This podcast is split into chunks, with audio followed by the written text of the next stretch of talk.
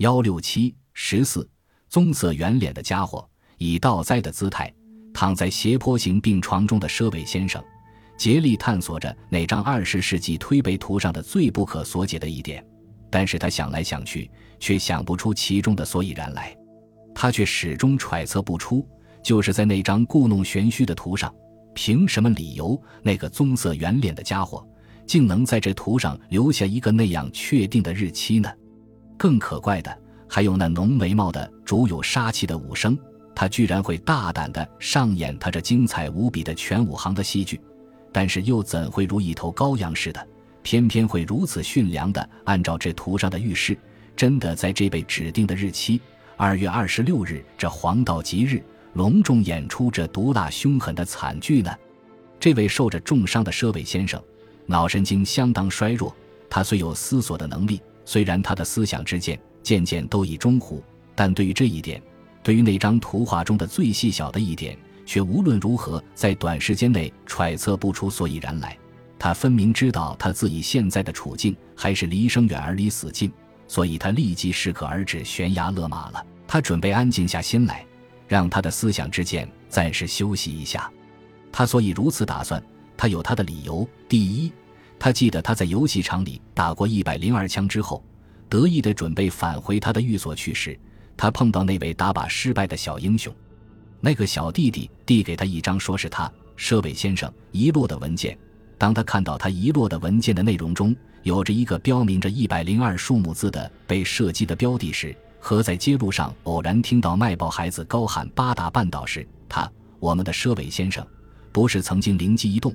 把一百零二当做了八达半岛，而钻进了牛角尖中去，兴师动众，汇合了许多许多的人力物力，从电讯中、从图片中去研究这张图画与八达半岛的关系，但是结果都是白费时间与精力。原来，当他知道易红霞姑娘的妹妹的小名叫龙儿，而今揭明了了易红霞的小名是灵儿，更因之完全彻底明晰，所谓一百零二即是一灵儿的谐音。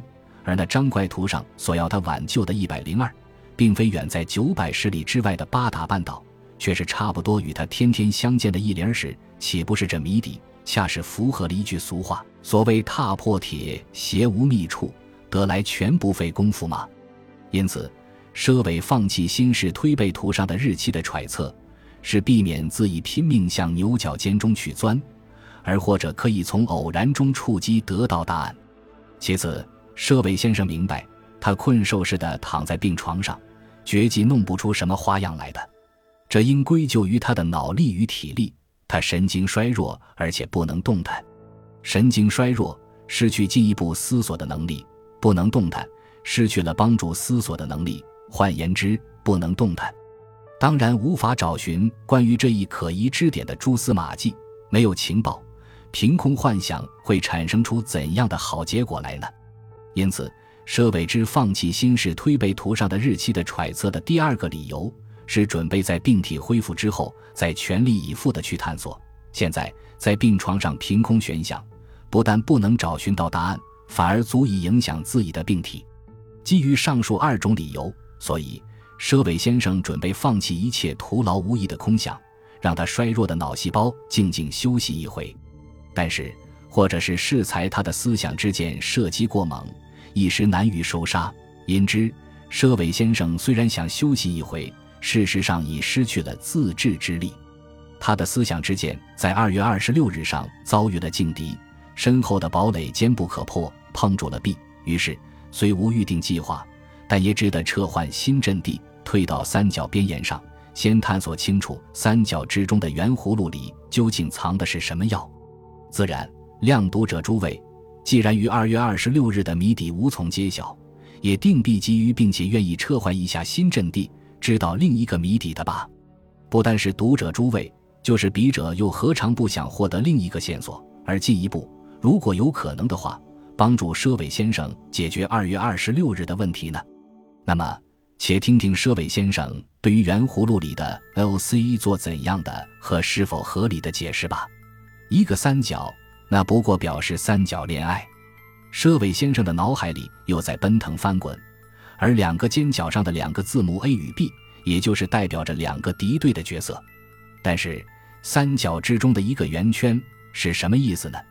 再说，圆圈中的 L C 又是什么意思呢？佘伟不得不想得远些的过去了。甩着蓬松长发，穿着蓝布罩袍的佘伟先生，从游戏场里进进出出，差不多已有三年的历史。惊喜班里后台的角色和台下的玻璃杯，他虽然很少和他们交谈，但由于他具有独特的实践，已把他们的举止行动井井有条地深深刻画在心板上。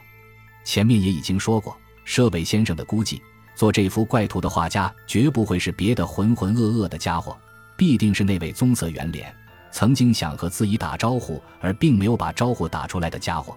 那么事情就非常简单，要知道 L C 个中的玄虚，只消去，请问这位家伙就是了。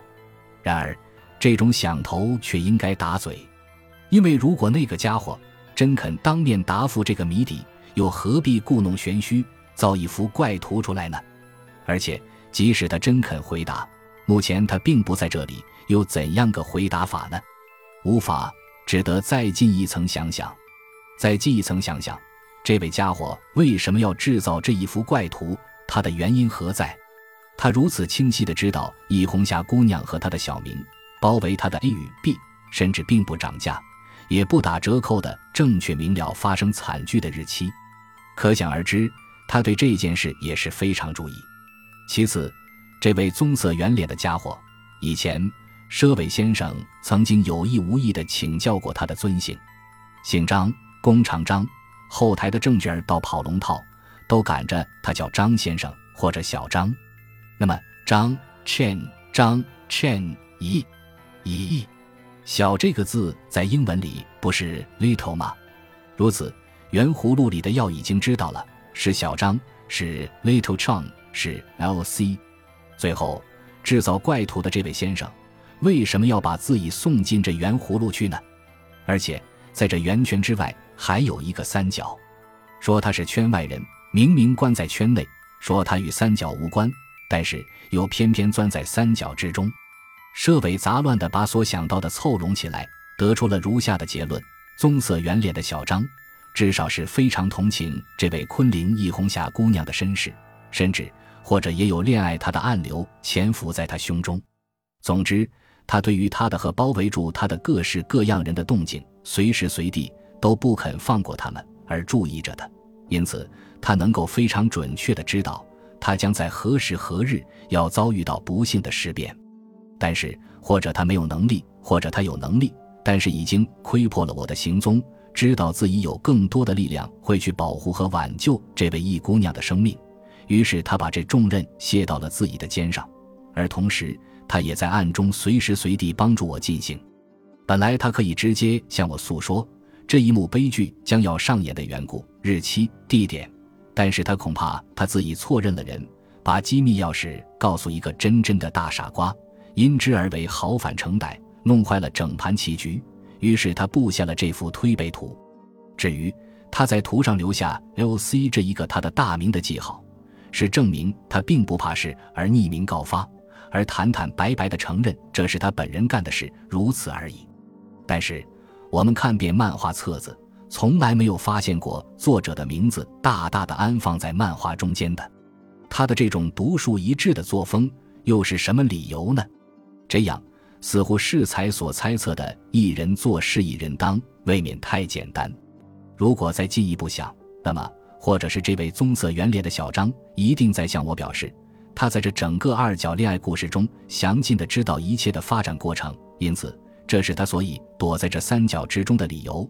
而他的 L C 又紧紧裹住在圆圈之中，无非恐怕我掺误。他把 L C 放进三角，是表示他已占有了这三角的记号。因之，他特别到地的用圆圈替他自己分一道不相授受的界限，分清在局内人与局外人的界限。这样的揣测大致又中了谷底。舍伟先生明白，虽然小张为他自己的身份撇清，其实他也正是其中之一员，否则他绝不会如此清晰的明了一个不相干人物的私生活和其他的关系。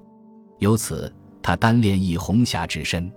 以及要挽救他生命的用心之苦，也可见一斑了。